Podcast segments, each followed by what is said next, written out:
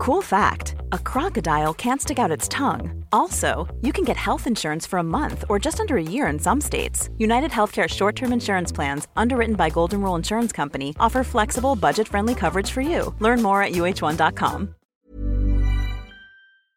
The Premier League All Access podcast is proud to be brought to you by Ladbrokes. Stay ahead of all the big games in the best league in the world, the Premier League. With the latest odds, form guides, expert opinions, and more, the fans are the players at Ladbrokes. Are you in? Let's go.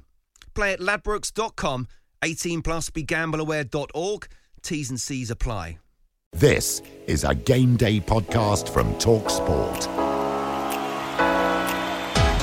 Hello and welcome to the Game Day podcast from Talk Sport as we look ahead to all the weekend's Premier League action with me, Sam Matterface. Coming up on this week's pod, Manchester City look to go within eight points of the title. Manchester City's unrelenting, unforgiving advance to the Premier League title is sweeping all before it. When you are winning, winning, the guys that play, they have to know that they have to play good to try to play again. The assistant editor of the Daily Mirror, Darren Lewis, says ahead of their game with Manchester United that the atmosphere inside the Tottenham dressing room isn't good. What I would say is that the atmosphere is very febrile there, given the reaction to his comments about same coach, different players. The interpretation is that the players aren't up to much. Alex Crook, Talksport commentator, questions if Pep signing Erling is a foregone conclusion. It's just not part of the Manchester City business model to pay what 200 million pounds when you take into account wages, wages and agents fees. I don't think they're going to break the bank for Erling Haaland. I think if somebody else does, Chelsea or Manchester United, then then that might reduce the gap, but that might still not reduce the gap enough. Plus, a brand new feature: the Arsenal cap questioning Arteta, and if West Ham get into the top four, what does that say about the rest of the so-called Big Six? All on the ultimate preview to the weekend's footballing action from Talksport. It's the Game Day podcast.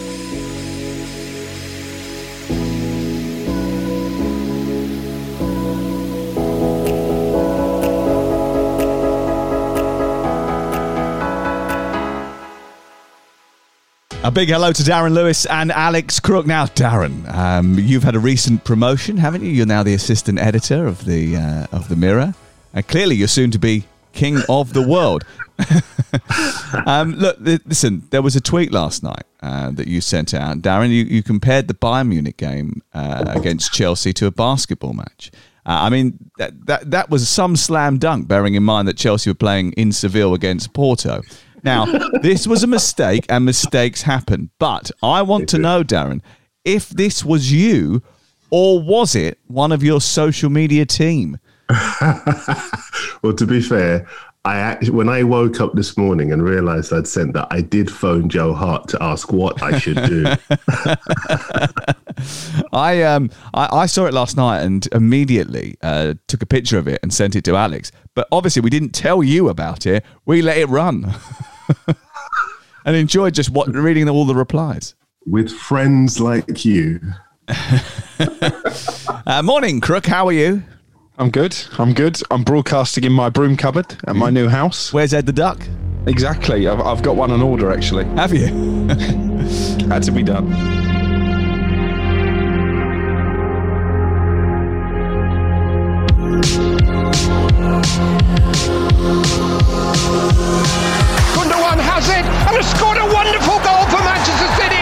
Are smart enough to know the chance to have right now to make an incredible step to be champion again. It's another goal for the new boy, Raphinha, and Leeds are 3 0 in front. And then volleyed in quite superbly by Zaha. And Palace, after a wretched run, find themselves in front. Chelsea 2, West Bromwich Albion 5. Wood flicks the ball on well for Matej Vydra. 2 0 to Burnley. Newcastle 2, Spurs 2. It's a substitute, Joe Willock. We've set certain standards and we've got eight games to go. Squeaky bum time is here. We're off and underway, and it is only here on Talk Sport. Tottenham against Manchester United is Sunday at 4.30. Now, how much will revenge be on the cards for Manchester United after the 6-1 in October, Crook? Yeah, it has to be a factor. Uh, when you look at Tottenham, it's incredible that United managed to concede six goals in that game. Spurs just don't look like a side capable of scoring six goals in a single match. But This is not a tap in for Manchester United. I, suppose you could argue when you look at the league table, it's more important for Tottenham to win this game for their own Champions League hopes than it is for Manchester United. Obviously, we're recording this podcast before the first leg of United's Europa League game against Granada, when you would expect them to win handsomely and therefore be able to name a full strength side against Spurs. If they don't, then maybe that could come into Ole Gunnar Solskjaer's team selection. But yeah, I mean, United have a have a decent record uh, against Spurs, so they should win, and based on what we saw from Tottenham against Newcastle last weekend. But these these are two of the most unpredictable teams in the Premier League, so it's very hard to make a call with any kind of conviction. Uh, Spurs didn't look like throwing away their lead on Sunday until it was actually gone, and then they looked like they could lose not only the lead but the game in their match against Newcastle. Manchester United didn't look like winning it until late in the second half against Brighton. Does that tell us something about the differences between the two, though, Darren. The fact that Manchester United seem to get the job done, whereas Spurs, if they're going to do anything, it's wilt. I think it tells us more about the similarities between the two. Alex, you finish the sentence. You can't trust Tottenham or Manchester United. Absolutely. Or Arsenal. We can't. I mean, look, look if you. Who, who, else? Who else can't we trust? Let's, uh, let's, let's go through the list. They are the three. They are the only three, really, because I think the others, you pretty much know what you're going to get by and large uh, when they turn up to play. Whereas these three teams, their results paper over so many cracks, it's unreal. If you look at Man United, they've won three of their last four, but their away form's been very good. And so you would have trusted them going to Leicester in the FA Cup, except they got tanked in the against Leicester in the FA Cup. So you can't even say they're away from home. They're actually gonna they're, they're a good bet to, to, to beat Spurs. If you look at Spurs, four defeats from their previous five ahead of the game against Newcastle. So you'd have put your mortgage on them to beat a Newcastle side that had only won twice in 20 matches. And they go and blow that lead. So Talksport has had Bruno Fernandes on this week. Excellent interview with Jim White talking about the fact that they can't be s- satisfied with possibly uh, getting into the top four given the size of the club. And he's absolutely right. I think there are too many people prepared to uh, set off a mediocrity behind the scenes at Manchester United. Finishing second, best of the rest, is nowhere near good enough. And for Spurs, well, finishing at the top four is nowhere near good enough. So they've got no reason to be thinking about revenge. They've got to think about winning the three points, like you say, Crook. Um, the Bruno Fernandes interview is now the model for all player interviews, isn't it? You know, just come out, speak honestly, speak with authority, and as, as if you sort of know what you're talking about, which he clearly does. You know, uh, it wasn't sort of like platitudes trying to sort of put some PR spin on on every answer that came his way, or wasn't sort of full of media trained answers. It was it was basically, look, guys, Uh, we're Manchester United. We're the biggest club in the world. The fact of the matter is, if we win the Europa League, we're not going to be happy with that. We've got to go go again, which is, I suppose, what you've been saying for most of the season, Crook. Yeah, and that's someone who's comfortable in his own skin. He knows he is the best player at one of the best clubs in the world. Um, and he knows the standards that Manchester United need to reach, which is why I've said before in this podcast that he should be the man wearing the captain's armband and not Harry Maguire. I actually think it would help Harry Maguire in terms of his own personal form if the armband was taken away, because I think the armband has weighed heavily on him at times this season. A bit of transfer information when it comes to Tottenham as well. They're being linked with Jannik Vestergaard at Southampton this morning. Really interestingly, I've been told in no uncertain terms that Southampton will not be doing any business with Tottenham. They will far from happy with how Spurs handled the signing of Pierre Emile Højbjerg last summer. So if Jannik Vestergaard is going anywhere, it won't be to North London. Interesting though, because there seems to be quite a bit of cross pollination between Southampton and Tottenham. And I mean, the curious case of Toby Alderweireld, who was once of uh, Southampton's parish. Um, I suggested there was more to that story on Sunday's pod, and since then after being dropped. And the reason that he wasn't involved in the in the squad was because he wasn't available to train and was late for a COVID test and blah blah blah blah blah. According to the manager Jose Mourinho, pictures have emerged of Alderweireld training on the days that Jose said he couldn't. Uh, so, what is going on there, Darren? I have no idea. If I'm honest with you, um, it just looks so curious what's going on, and it's interesting with Jose Mourinho because he very seldom leaves himself in a position where he could be outmaneuvered. But that appears to be the case with this, and I think as Mourinho relishes pressure. We know that he's been at big clubs, lived up to the hype delivered silverware. Even at Man United, where some people say it was a disaster, he came out with a League Cup and a Europa League title trophy, whatever. So he very seldom leaves himself in a position like the one that he found himself after that Alderweireld thing, where the pictures undermined what Jose had to say at his press conference this week will be very, very interesting indeed. Obviously, we're recording this ahead of that. But what I would say is that the atmosphere is very febrile there, given the reaction to his comments about same coach, different players. The interpretation is that the players aren't up to much. And also, be very interesting to see if Bale starts that match, given that he started two games in a row for Wales, looked to be in good nick, but doesn't appear to be good enough or in good enough nick to start on a regular basis for Tottenham. So this this game, this performance, the lineup, everything about Spurs will be fascinating going into this match. Well, it's interesting because I saw the, the rumours this week that Spurs players are sort of tired of being dug out by their manager. It must be a theme uh, that is uh, travelling down the North London area. Um, Manchester United themselves need to get off to a better start, don't they? Because uh, they, they're 12th in the first half table. Um, what, what can you do about that if you're Ole Gunnar Solskjaer? Guys, you know, the game starts 45 minutes before you seem to, to get your engine running. Yeah, but again, that's been happening all season. So that suggests to me, once again, that comes back to maybe the way they're being prepared, maybe the fact that the manager is struggling to get them into the right mindset. I suppose the flip side of that is they've shown great character to to come back regularly and, and take points in games they're losing. But it would be a lot easier for Manchester United fans, a lot more relaxing if they could just start the game on the front foot, take an early lead, and then, and then go on and win the match. But that's, in, in fairness, that's never really been the, the Manchester United way. No. So I guess you could say Ole Gunnar Solskjaer is, is playing to the traditions of uh, Sir Alex Ferguson there. There is yeah. that worry, isn't there, that they're going back to where they were during that period where they fell behind in seven out of nine games and had to fight their way back yeah. to try and win. Often they couldn't do it, and that did for them in the Champions League, didn't it? And I think if they're slipping into that at this stage of the season, season. Nothing is done and dusted just yet. Well, they're not good enough defensively. They make too many mistakes at the back. I mean, it's interesting that the Dean Henderson seems to be the number one now. I think he's got an error in him. Um, still, probably. Hold on, me. you were a big advocate of him uh, taking over from David De Gea. You, you, you, you've said on this podcast, David De Gea was a great goalkeeper once. Yeah, but but now you want him back in again, or no? No, no I'm not saying that. I, I, actually, I don't think either of them at this stage are good enough or consistent enough to be Manchester United number one. But clearly, they're not going to go out and spend big money on a goalkeeper, so they need to make a decision there. I still don't really like Maguire and, and Lindelof as a partnership. I think the lack of pace is exposed time and again. Wan-Bissaka is good defensively, and, and actually there's, a, there's a, topic of debate there when it comes to England because obviously lots of headlines about Trent Alexander-Arnold this week, but it was put to me by an ex-professional. I can't actually remember who it was, former Premier League player.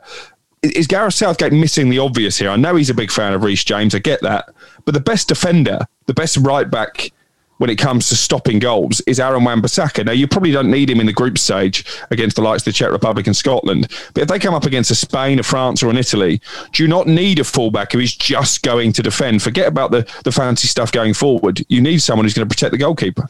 Uh, didn't he, um, he got called up to the England team in 2019 uh, for the game against Kosovo and Bulgaria, and I think he sort of, uh, withdrew with a back injury. And then there was some suggestion that he was going to declare for DR Congo. I don't know whether or not that's happened or not, but he changed his. Didn't he change his Twitter profile to a flag of DR Congo or something? Mm, mm, yeah, he did. Um, but suddenly he's he's back in the England mix. Um, I think Trippier's ahead of him. I think uh, Walker's ahead of him. I think he's a very good player. We're in a very good position, the kind of position we used to wonder why we were not in that uh, years ago when we looked over the fence at Spain and France and Germany. Now we are in that position where we've got genuine quality for specific positions. I wouldn't have Wan-Bissaka as the main defender. Lots of goals come down Manchester United's left, and so uh, uh, for me, sorry, yeah, the opposition left, Manchester United right, I should say.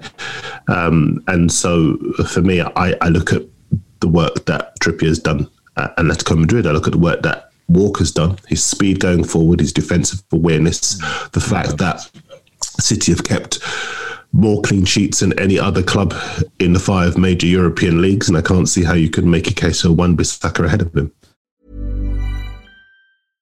Hey, I'm Ryan Reynolds. At Mint Mobile, we like to do the opposite of what Big Wireless does. They charge you a lot, we charge you a little. So naturally, when they announced they'd be raising their prices due to inflation, we decided to deflate our prices due to not hating you. That's right. We're cutting the price of Mint Unlimited from $30 a month to just $15 a month. Give it a try at mintmobile.com slash switch. $45 upfront for three months plus taxes and fees. Promote for new customers for limited time. Unlimited more than 40 gigabytes per month. Slows. Full terms at mintmobile.com. Hey there, it's Michelle Norris. I'm host of a podcast called Your Mama's Kitchen. When I travel, I'm usually looking for a way to find a taste of home when I'm not at home. And one of the things I love to do when I am at home is entertain. And Airbnb allows me to do that. When I was in California recently, I rented a house that had a great kitchen. And when we were sitting around the table, we we're all thinking, we're in someone else's house. Someone could be in all of our homes as well. If you have a home, but you're not always at home, you have an Airbnb. Your home might be worth more than you think.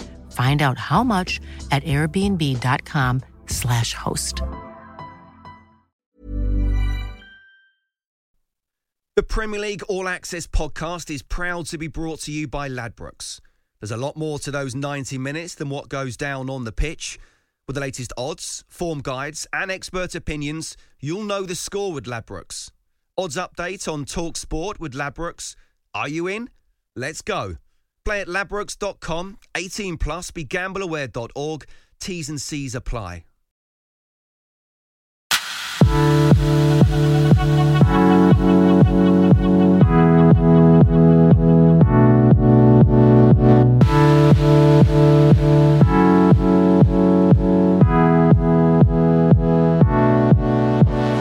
Manchester City's unrelenting, unforgiving advance to the Premier League title is sweeping all before it. When you are winning, winning, the guys that play, they have to know that they have to play good to try to play again. Gundogan has it and has scored a wonderful goal for Manchester City. They are smart enough to know the chance to have right now to make an incredible step to be champion again. It's another goal for the new boy, Raphinha, and Leeds are 3 0 in front. We be prepared to, to compete against these big teams. I hope that we can compete good against team and we can take uh, some points.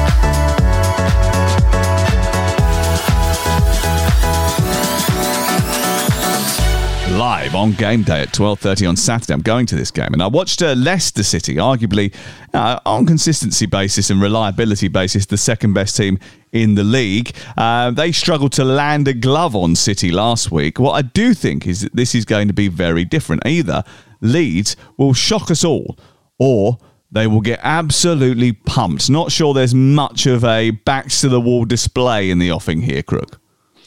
No, and if you go back to the start of the season to, to use Darren's quote about the, the wrong game the other night, that was a basketball match, wasn't it, between Manchester City and, and, and Leeds at Elland Road? They gave a really good account of themselves. They well, went Manchester City against PSG. you, you confused me for a minute. Only joking.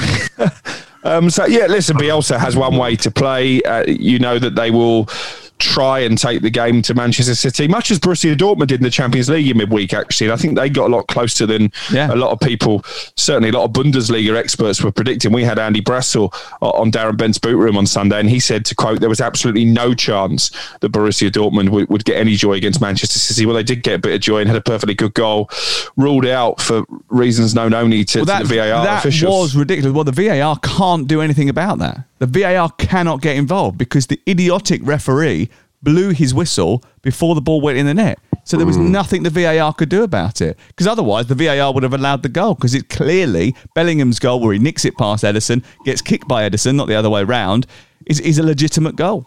Yeah, abs- absolutely crazy. Um, but listen, there's, they're, they're, they're still fantastic, aren't they? Manchester City. I'd, I'd love to see Leeds cause an upset. I, th- I think City will probably swap them away. Can't add to that. I mean, I think um, City are four wins away from the title. Um, 26 wins in 27, 17 points clear of Man United. I could just reel stats off. I think Yeah, but yeah, but Leeds. I know Leeds have conceded quite a lot of goals. I think forty-eight in thirty Premier League games, Darren. But I mean, that would suggest to everybody else that they're going to have a field day, City, when they come up against Leeds. But they don't really do that anymore. They don't really blow teams out of the water, do they? And and the thing is, the expectation they set up last season because they were so free scoring um, has put an early pressure on them. But because they've got such a good defensive base, more clean sheets, conceded fewer goals in in all competitions this season than any other side in the top five European leagues. What I was saying, they don't need necessarily to blow teams away. They can score one or two, then keep the opposition at arm's length, and they'll probably play within themselves so they can save themselves for the second leg of the Champions League game. Now that they know they can't underestimate Dortmund, I think they'll win in second gear. Do you know what? The the best game I've been to involving Manchester City, I think this year, although I probably have forgotten one, but the most competitive match I've been to involving Manchester City was against West Ham.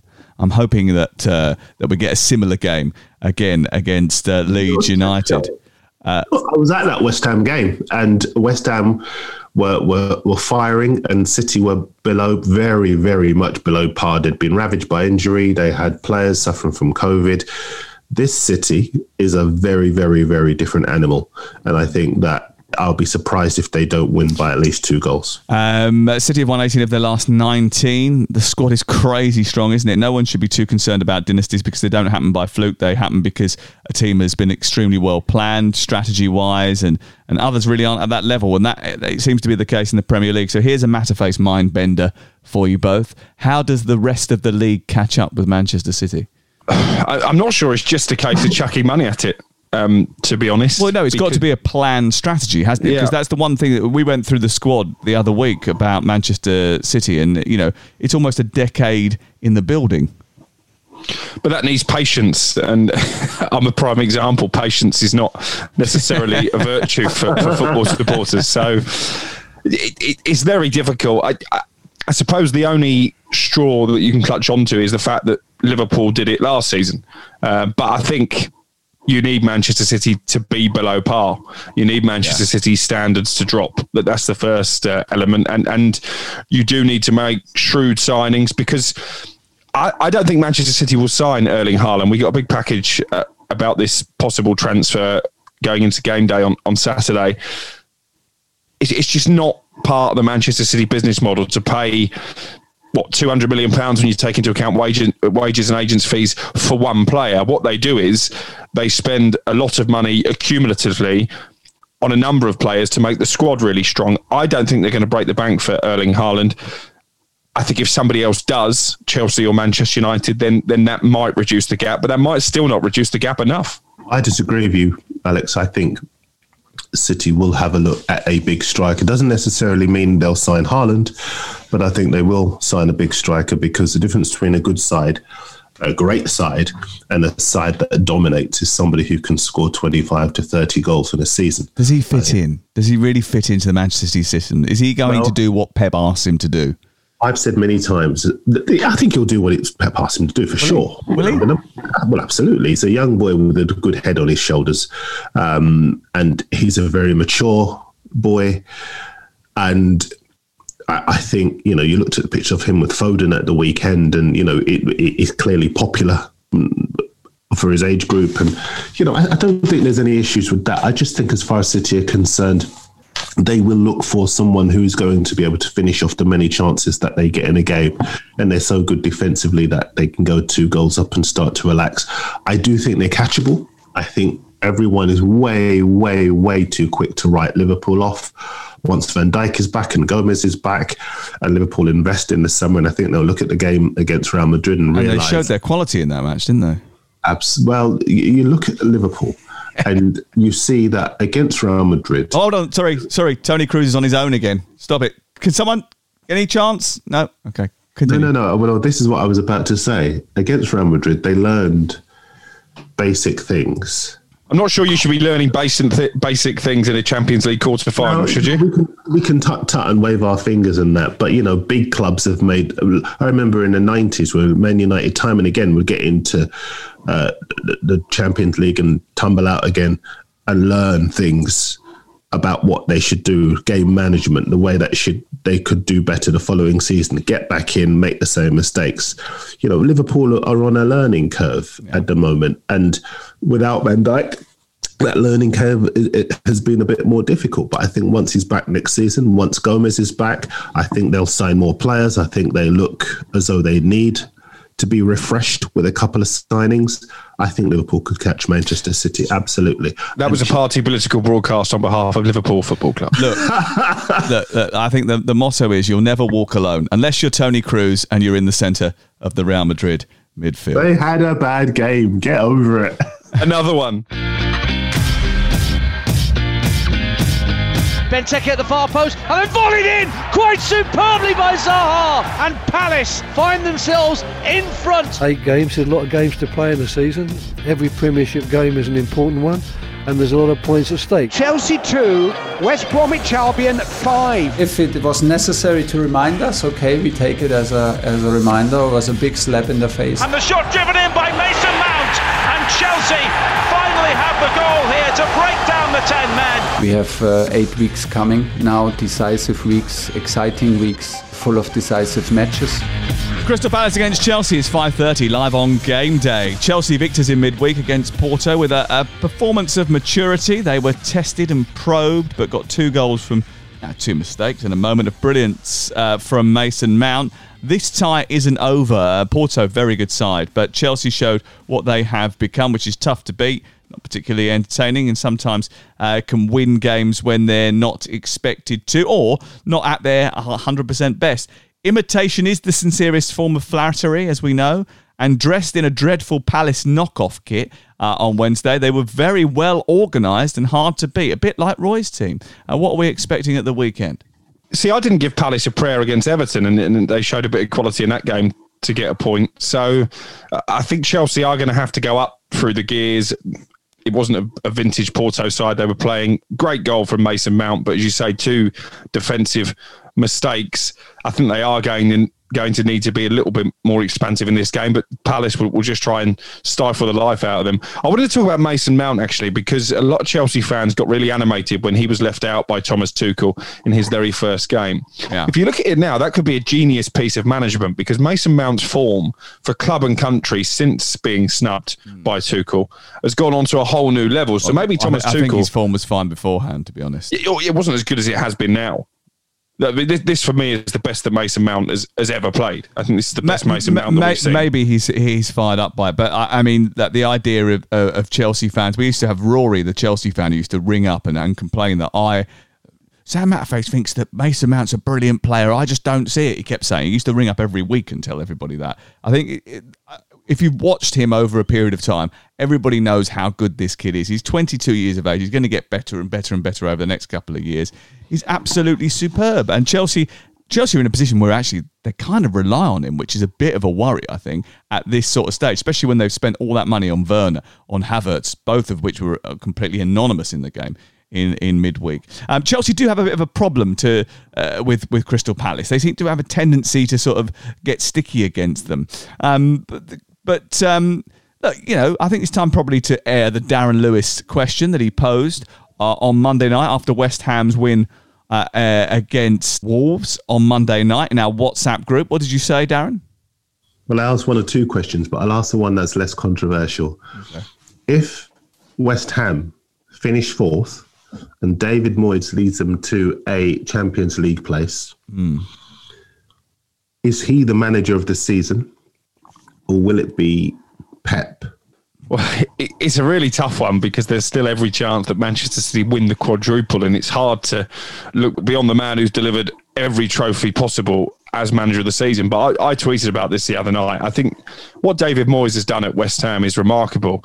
I was speaking to a CEO at a, a rival Premier League club over the weekend, and there's a bit of bemusement amongst the the other clubs in the top flight to exactly how West Ham have done this because they still have a relatively modest scouting department in terms of everybody else. Um, they're still not regarded as perhaps the best run club in the Premier League, not even close to it. But basically, they've gone back to basics. They've given David Moyes control of transfers. They've stopped autograph hunting with the signings they've made. And my word, is it, it paying dividends? And every there have been a couple of signings when they signed Dawson. I remember West Ham fans getting very animated about that signing. He's not good enough for us. Why are we signing a off from Watford? Well, he's just signed a permanent contract because he's been sensational. And the, the, the, the arrival of Jesse Lingard wasn't met with universal uh, popularity in that part of London either. I mean, what an end to the season he is having. He is making it very difficult for Jesse for for Gareth Southgate to leave him out of the England squad for the Euros. And David Moyes deserves all the credit in the world for that.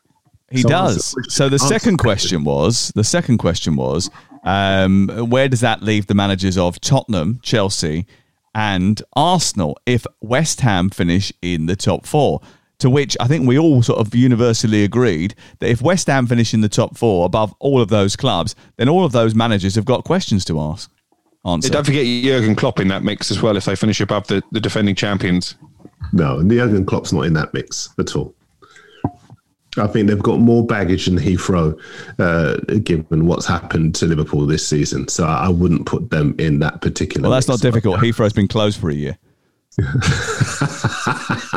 very good. Very um, good. But I, I think I suggested that the managers of Chelsea, Arsenal, and Tottenham probably should be uh, looked at at least if they if they if if they allow West Ham to to get above them in the league. And and the reason for that is not no disrespect to West Ham United, but actually it's asking the question: How can Chelsea, with the investment that they made in the summer and some of the great young players that they've got, you know, um, allow a team like West Ham United, who haven't had the same level of expenditure and haven't got the resources that they've got, allow them to get into the, the, the top four above them. And the same with Tottenham. I mean, Tottenham have got Harry Kane, They've got Sergio Reguilon at left back, who was sought after by a lot of teams in Europe. They've got a World Cup winning goalkeeper. They spent a lot of uh, energy trying to get Højbjerg, who actually has done quite well. They've got Son playing up front alongside Kane. How on earth are West Ham getting ahead of that team? And Arsenal, well, I mean, I mean, I, I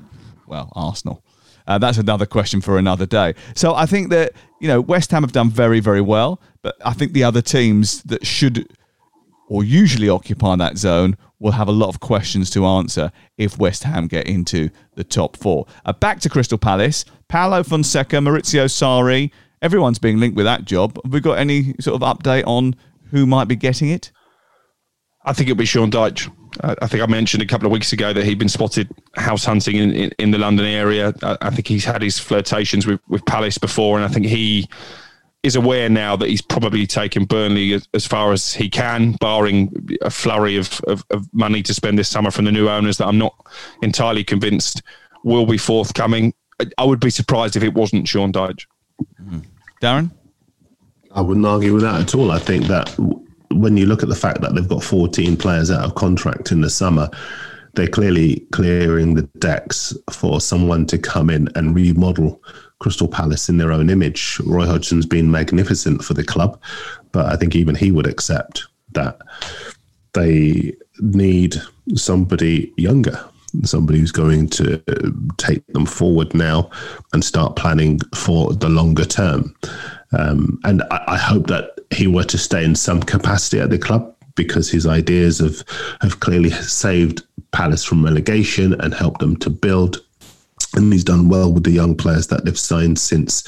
But I think that is any Sean new manager going to put up with that though? You know, Roy's going to stick around as the uh, director of football, and they've already got one of those. And they've Dougie Freedman doing that job. Yeah, yeah, maybe. But I just think that there is still a place for Roy Hodgson at the club.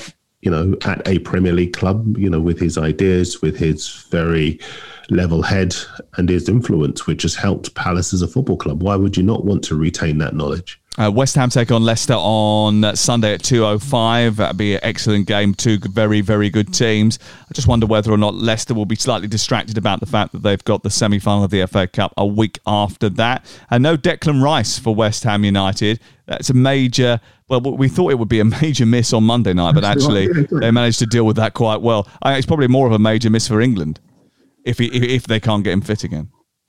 Yeah, he's the player that's going to be on the front page of the newspapers. Pray for his recovery. Get Uri Geller out of service as we always have to before before a major tournament. I don't, I don't think Uri Geller ever does come out of uh, he, he, he, he definitely did when Beckham uh, did his metatarsal. I'm, I'm going back a couple of decades, probably. Oh, didn't they publish like a picture or something in one of the papers, and we all had to touch the picture? Exactly. Yeah, I I'm, I'm sure it worked. England, England are nowhere near that anymore. I, I think. I don't think they are either, no. Player, but I think West Ham showed on Monday night that they can win without him. They can score goals without him, um, and I think England can do the same. Kalvin Phillips has done well. Jordan Henderson should be back by then. Um, Eric Dier can play in midfield. We do have options. People will say none as good as Rice. I would accept that, but I I think uh, Jordan Henderson's not too bad, and I I just think that as far as England are concerned, we will survive. We're a long, long way away from where we were in those days when one player would determine our fortunes or the absence of that player. And I think in terms of West Ham, that win, I, t- I tweeted about it the other day, seeing as you're both looking at my Twitter feed, um, that that win over West over over Wolves showed that they can get three points without Rice, and it set them up for the remainder of the season because now there is no more narrative around Rice. It's more just about what those players do, and I think they could they could easily get a result in this game. We check out on your Twitter feed because we um, we hang on your every word. That, that is the reason. But Darren, Eric Dier hasn't played in midfield for anybody for 18 months. Um, and he's got the uh, turning circle of an articulated lorry. I mean, you probably wouldn't want to start the European Championships with him in midfield, having not played there for, for a very long long period of time. Um, right, okay, that's West Ham. Leicester kicks off at 2.05. It's time for a brand new feature.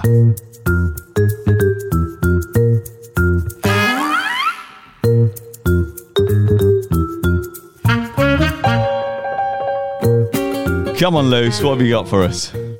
I'm out of breath. Oh, why? What have you been doing? I've just had to run downstairs to get the dog off the flower bed. Oh, Look.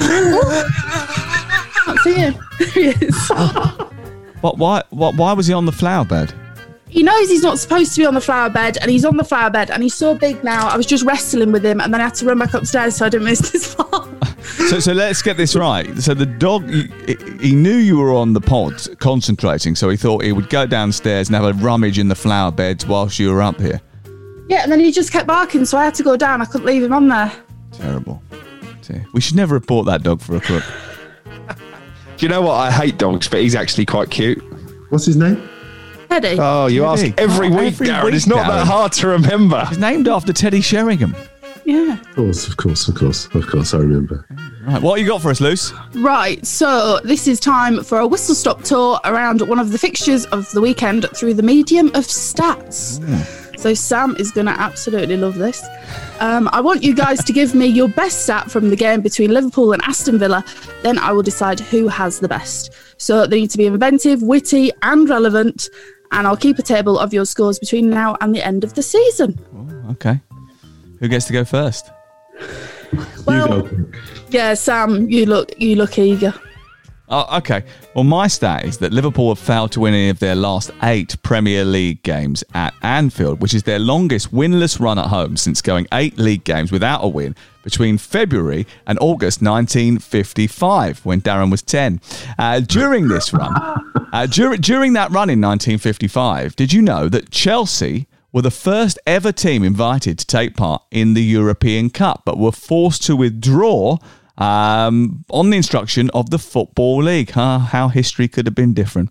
Uh, Anthony Eden was the Prime Minister in that year of 1955. Guinness Book of Records was uh, first published, and everyone was dancing to a bit of Rosemary Clooney, who was number one with Mambo Italiano. Oh, yeah! Here we go. Mambo, mambo, Mambo Italiano, eh, mambo. Mambo Italiano, go, go, go. You mixed up Siciliano. All you Calabrese do the mambo like a crazy. Hey! There you go, that's my effort.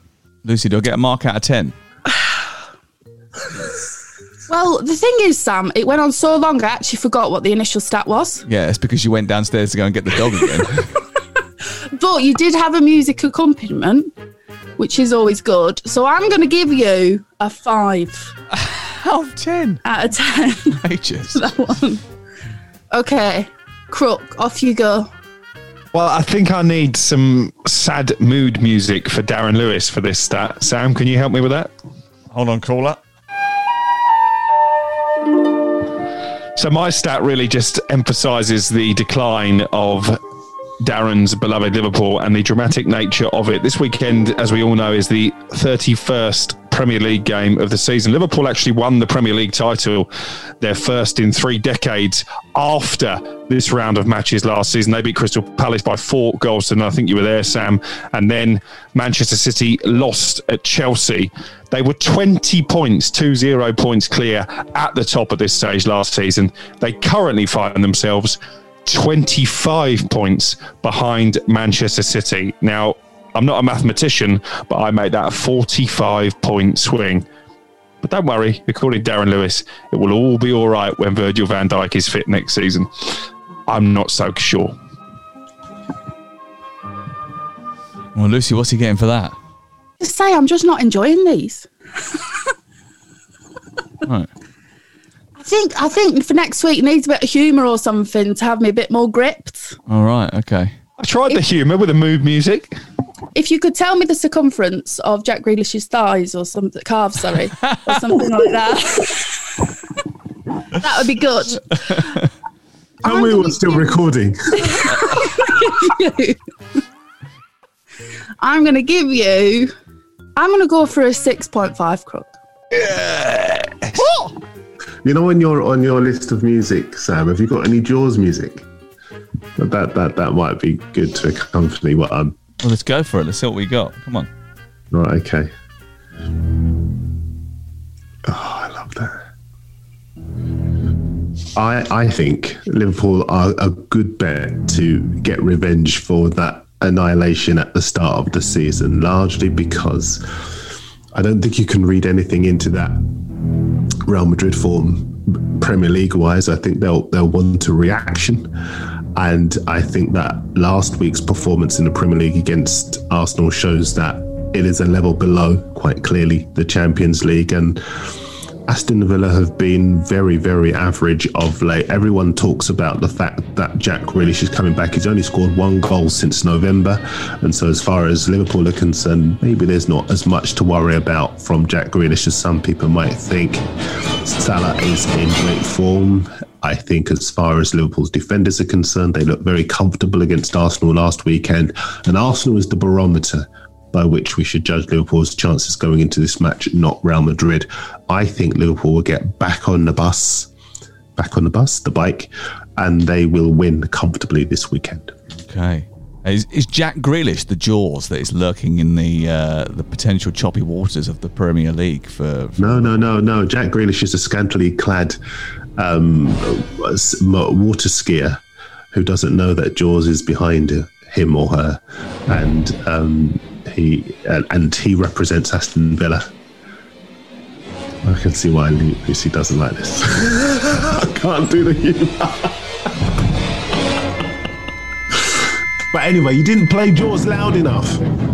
You were supposed to build up some momentum by playing loudly so that I could get stuck into. I could really hear it. Was that loud enough for you? That's not bad. No, Lucy. Um, what are you giving him for that? Hey, just for the imagery at the end, I'm going to give Darren a seven. What? I love you, Lucy.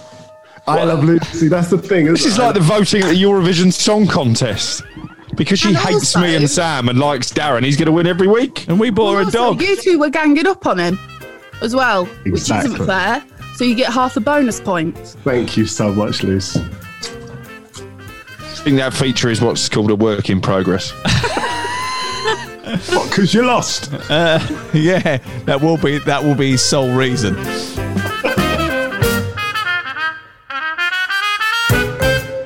Fulham against Wolves is Friday night at 8 o'clock. Now, this game ended 1 0 uh, to Wolves in October, a narrow victory uh, for the team from Molineux. Pedro Neto with the goal, only goal of the game. What happens on Friday night, do we think? Darren? It's really hard to tell. I've got a lot of faith in uh, Fulham. I'm a little bit worried about Wo- uh, Wolves and the way that they capitulated in the first half against West Ham. Came back second half, but I think Fulham still see an opportunity that they can take. And I think at home, the momentum might be with them. I'm going to go for a Fulham win. Uh, what about you, Crook? You're not entirely sure, are you? I mean, you're you're basically the, the Fulham denier. Well, the league table doesn't lie, and every week you two say, "Oh, we like Fulham. They got a great chance of staying up." Scott Parker, what a good job he's doing. They've won five matches out of thirty-one games this season. They've conceded forty-one goals in those thirty-one games. Where is the evidence that Fulham are actually improving in terms of tangible points on the board? Well, the the, the, the, the evidence is that on the 13th of February, they were 10 points from safety. And obviously now that's not the case, is it? They've closed Yeah, the gap significantly. So the that's evidence is, that's- is pretty clear. No, I, I don't think it is. How many games have they won since then? Three? But it, they've won, yeah, exactly, in a, in, a, in a month and a half. So there is quite, a, and so bearing in mind that you mentioned that they've only won five all season, the fact that they've won that many games over the course of that period shows you that there is quite a tangible improvement. No, I, I don't see it. I, I don't see it. I still think they're going down. There's still three points between them and Newcastle. Newcastle have a game in hand, six points behind Brighton, seven behind Burnley, nine behind Wolves, who've had a pretty dreadful season and poor recent run of form by their own standards set in the first couple of years in the Premier League. What's going to happen? Fulham will probably play well. They'll be pleasing on the eye. You two can come on here next week and say, oh, it was a brave performance from Fulham, and they'll lose again. Yeah, but if they do win, they go above Newcastle on goal difference with a victory, Darren. And if they do that, then it's about a, a battle of desire. And I still think Fulham has far more than Newcastle. You Newcastle say that every week. Newcastle got back into that game last week against uh, against Tottenham because Tottenham because of Tottenham's consistent inability to see games out. You can look at a number of games across this season where they've gone ahead and blown it in the final few minutes. And last week was another example of that. Had Spurs seen that game out, the pressure would have continued on Newcastle. I still don't trust them. And and you know this period now is about teams that you can trust. Hang your hat on. I still wouldn't hang my hat on Newcastle because there's too many things in the background that are not quite right. Uh, four points from a possible 18 for Fulham, but only two points out of a possible 15 for Wolverhampton Wanderers. So basically, these two teams are both out of form. It gives them an opportunity, Whoa, whoa, whoa. I think. Fu- I thought Fulham were great. How can they be out of form? We didn't they're- say no one said they were great. We said that they had improved. Did you not listen to that? You just changed the narrative for your own sort of twisted headlines. The fact of the matter is, is if you can't see that Fulham have improved since the beginning of the season, then I question whether or not you've watched much of them. I'm, I'm sure that will make their supporters and the owners feel much better when they get relegated back to the championship on the fact that they had a go in the second half. Do you know what? of the The. I want Fulham to stay up so much just to wind you up. Do you know that? It'd be my, that'd, be, that'd be better than anything else that happens this year. Um, right, uh, the seventh game this week is Burnley against Newcastle Sunday at midday. It's live on Talksport two. Uh, you mentioned Newcastle just then. They almost won the game late against Spurs because of Spurs' failings. Burnley chucked away a two-goal lead down at Southampton on the same day.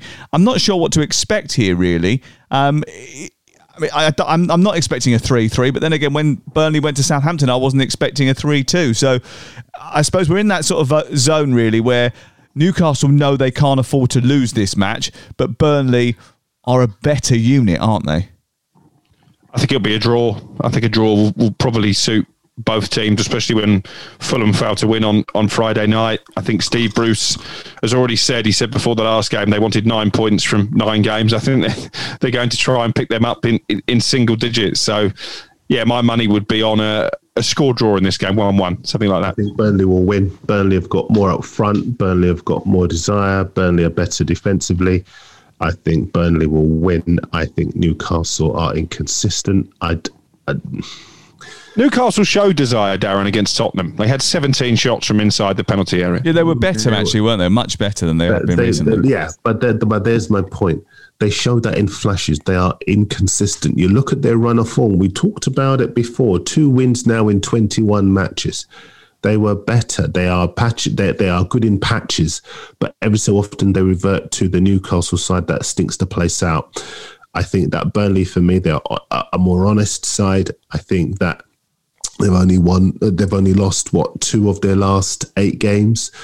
I would say Burnley to win this at their own place and at the very least get a draw out of it. But I can't see Newcastle winning. Uh, Burnley have won just one of their last seven uh, matches. Um, actually, we did have a, uh, a, contribution on social media this week which asked, demanded, in fact, uh, Crook to apologise for Darren for last week's podcast, where he scoffed at the idea uh, that Liverpool would handsomely beat Arsenal.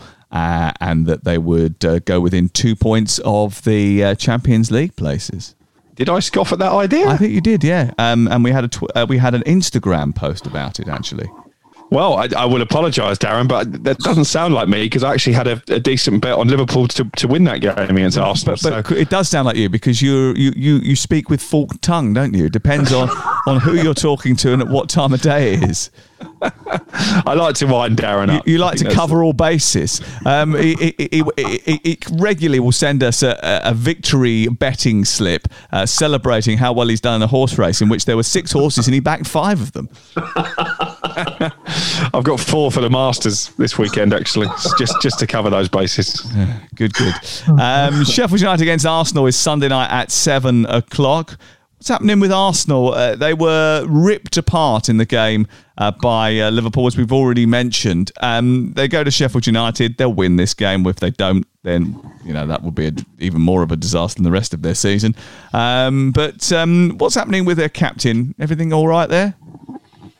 Hmm, interesting. Um, I mean, his performance was poor against Liverpool, but Gary Neville touched on it in the commentary. I wonder if that is because of Aubameyang or because of the job that he's being asked to do by Mikel Arteta, because Arteta doesn't have a lot of faith in the defenders currently at his disposal, the, the, the flair players, the forward players, they're having to spend a lot of time in their own half, which clearly doesn't bring the best out of Aubameyang. And I am just starting to hear whispers uh, that maybe all is not particularly well between Mikel Arteta and his captain. Maybe there were certain promises made to Aubameyang in terms of recruitment and um, the objectives moving forward when he signed that big contract in the summer that possibly he feels have not been honoured. And I think when those kind of things start emanating from the dressing room, you have to be a little bit concerned. What what sort all- of promises could they have been? Because it's not uh, as if once he signed that contract, which was after the transfer window, they could go out and and sign Cristiano Ronaldo?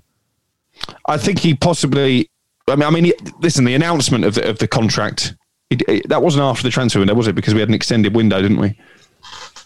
He signed his contract after the first game of the season. I think the window was still open. Quite possibly, sorry, uh, but, yeah. but, but my point is is that Arsenal were never going to go out and spend a load of money on on on on established talent, were they? Well, that, that, that's only the message that I'm getting this morning. That, um, as I say, promises were made to Aubameyang about the recruitment, none of which necessarily have been honoured. He was given assurances by the clubs that they would be competitive this season, and, and, clearly, if you look at the league table, that, that hasn't been the case. But you're right; I'm not I'm not exactly sure who he was expecting them to bring in. Just watch this space because I think, as I say, what once these kind of signals start being sent from the dressing room, it's a sign that there's a discord between the manager and his players. And actually, if you looked at the Arsenal performance against Liverpool, then didn't look like a group of players necessarily pulling in the same direction for the man on the touchline who looked to haunt his figure afterwards. Well, Mikel Arteta did say that, didn't he? He came out afterwards and, and said that you know this is a this is this was a terrible performance. And in fact, he said he took responsibility for it. Um, I wonder whether or not that was sort of an admission on his part that actually he'd got the sort of blame game wrong in previous matches. I think, as far as Arteta's concerned, he's he's perfected the art of taking all of the um, blame on himself so that he stops other people targeting him. But I don't think it should prevent other people targeting him. One clean sheet in their last 16 matches. They're one of the easiest of the so called big six to play against. And I think there should be more of a focus on him because if any of their player, if any of his players are demotivated, then that's a failure of his management. And I think as far as he is concerned, he's trying to get them to play a style of football that other teams are taking advantage of. They're trying to play out from the back. They're press against Liverpool last weekend. You know, trying to play out. I deal with them separately. Dave Kidd in the Sun on Monday, he said that their attempt to play out from the back in the face of Liverpool's press was akin to lighting a, a cigarette in a hurricane. And it was such a good analogy because I could not understand what they were trying to do. And that was so naive from Arteta. And when you look at the team and the, the, players that he's got at his disposal, whether they're good players or bad players, we talked about West Ham before, an inferior squad but a superior collective desire that Arsenal simply do not have. They're energized by their younger players, and when that's the case, something is seriously wrong. The senior players should be the ones who are leading the way, not the younger players. And people can say, oh, well, he needs 12 games, and then you decide, but Arsenal, can they afford to give a guy who is clearly struggling with that job? that length of time. They could be so far behind. The other teams are making great progress. And Arteta I was a big, big Arteta fan, as you guys all know, uh, over the past, what, 12 months or so. But it, it, it's not working. 60 games it'll be by the end of the, the season that he's taken charge of in the Premier League. And the statistics are quite stark, really, aren't they, in terms of the number of, of points that he's won. I pointed out in uh, Monday's pod that actually, of the last 25 matches, of the 50 that he's played so far, he's taking a lot less a lot fewer points per game, um, and he's taken he's taken the team sort of into the bottom half of the table. I mean, it's it's a, a real worrying trend for for Arsenal. They seem to be going backwards rather than than forwards. I don't think you can accept being an part of the Arsenal hierarchy and seeing Arsenal in the bottom half of the table. And it's legitimate to think that that could happen at the end of the season. Listen, listen. I know you're going to come in, Crook, but I've got to just say this: we we have to stop buying into this narrative that he deserves extra credit because he's Pep Guardiola's disciple. You know, we're all aiming uh, criticism at Aubameyang and uh, Arsenal players that aren't doing this and aren't doing that. That's Arteta's job to motivate the players into doing that. Mm. The same group of players, arguably at West Ham, that were underperforming under Pellegrini, are playing out of their skins under David Moyes. The point finger should be pointed at the manager at Arsenal, not at individual players. His job is to make them better. I, Has I Arteta done that? No. I think we've got some breaking news here. I think there is something that we all agree on. Yeah, yeah that doesn't happen very often, does it? I think had he not have won the FA Cup last season, then there would be a lot more questions being asked. I think that did buy him a bit of credit in the bank with Arsenal fans, and I think probably as a club they're gambling on the Europa League. If they win the Europa League and they therefore somehow end up in in the Champions League, it will be seen as a successful season. But once again, that will really just be masking over the cracks. That performance against Liverpool was probably the worst that I've ever seen from an Arsenal team in my lifetime. Oh, we, are throwing that around, aren't we? Oh, I mean, I, I said they are the worst team I've ever seen uh, to wear the Arsenal jersey in my lifetime. That's the worst performance you've ever seen an Arsenal team give in your lifetime. Darren, your lifetime goes back a little bit further. Um, he goes back to Woolwich Arsenal, doesn't he? is there is, is there anything you'd like to add there? No, I think I think I'm Arsenal out now. I mean, look, people might say, "Oh, you're having a go" and whatever else. A, it's our job to give our opinions on football matches, and B, we're all grown men. Let's just call it as we are, rather than trying to skate around diplomacy. There, there has to be. That's always been my problem. That's yeah. always been my issue. I, I look, uh, uh, Arsenal are a massive football club, and. Uh, a, a, competitive Arsenal is good for the Premier League. This Arsenal side are nowhere near as competitive, and you have to ask the question how long do you give him? Because the other teams are going to make progress, and, and, and you know, you look at Spurs. Spurs have been a mess this season, and Spurs are ahead of Arsenal and in with the shout of the Champions League. And that tells you just how bad Arsenal have been this season. Mm. I think that I wouldn't even say with any certainty they would beat Sheffield United. Me uh, neither. At, at Bramall Lane, and, and that is and, and it underlines just how bad they are. Okay. All right, that's the end of uh, us uh, sharking our way through the Premier League uh, fixtures. Uh, there are dangers in the waters, folks, so be careful. Uh, we are back on Monday morning when you wake up. Alex Crook and I will be joined by Dean Ashton, looking back at the weekend's action. Uh, have a great weekend, gentlemen. Please rate and review the podcast and tell your friends to subscribe to the Game Day podcast from Talksport.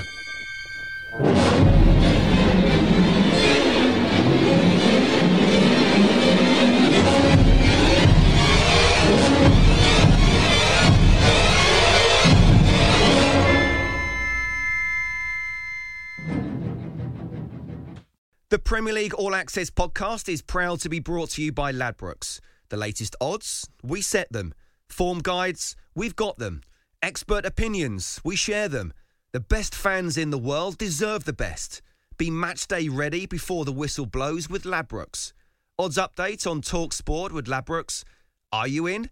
Let's go. Play at ladbrokes.com. 18 plus. BeGambleAware.org. T's and C's apply.